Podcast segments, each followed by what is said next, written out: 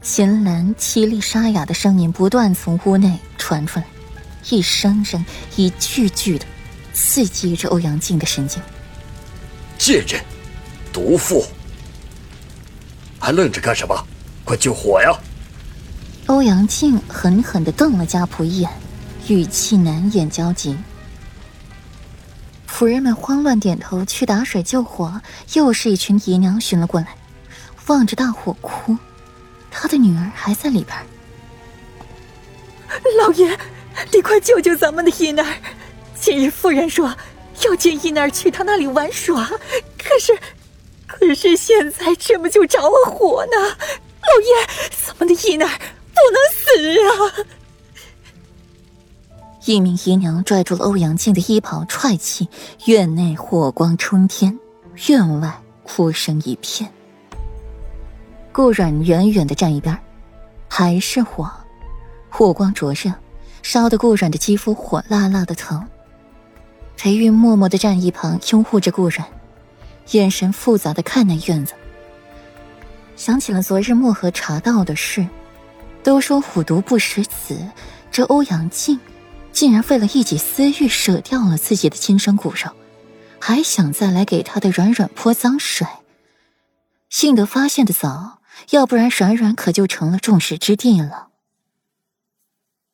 这场火终究是没能救下来。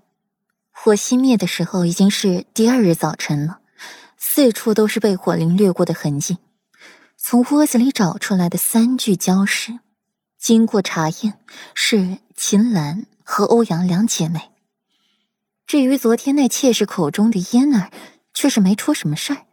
小孩子贪玩，在起火之时跑出去玩了，才躲过了一劫。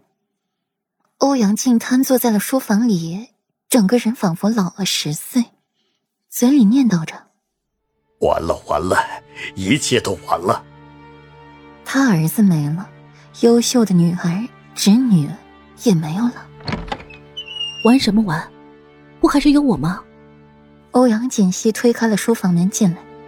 见他一脸的颓废样就气不打一处来。秦岚怎么会想到自杀？还说你要杀他的女儿，这到底怎么回事？欧阳锦溪蹙眉，失了欧阳丽这颗棋子，他心里也是不痛快。欧阳锦溪欲言又止，昨天他喝多了，去了秦岚的屋子里说了点话，无非就是抱怨他不能生，好不容易生一个儿子。还是一个病儿。然后因为山河设计图宫里面有欧阳明就够了，再安插人手去陪王府，先是让欧阳丽和欧阳青云去找顾阮，就是想让顾阮纳他们为妾室。哪知道秦岚突然出现，打乱了节奏，带走了欧阳丽。后来又生一计，牺牲一个欧阳丽，弄毁顾阮的名声。裴王府世子妃逼迫死了城主家的女儿，丑闻极大。裴玉想要护住顾阮，就必须想法子堵住欧阳靖的嘴巴，那他就可以趁机把欧阳青云嫁过去，一举两得。裴玉落了这么一个把柄在欧阳靖手上，受人牵制，一切计划的好好的，哪知道出了秦岚这么一个变故，将欧阳靖的计划全盘打乱。赔了女儿，也赔了侄女，险些断子绝孙。欧阳锦溪冷笑一声：“现在欧阳家的女儿是入不了宫了，眼线你也没有办法安插了。你可不可以不要擅作主张？”欧阳锦溪语气冰冷，这回失了这么好的棋子，一副好牌被他打成了烂牌。你不要对我遮遮掩掩才是。什么东西你都要瞒着本城主？欧阳锦溪说话也是不客气。这两日来，诸事不顺，似乎都是从裴玉他们来了北城的缘故。欧阳锦溪不置可否，手里转着毛笔，桃花眸飞灵。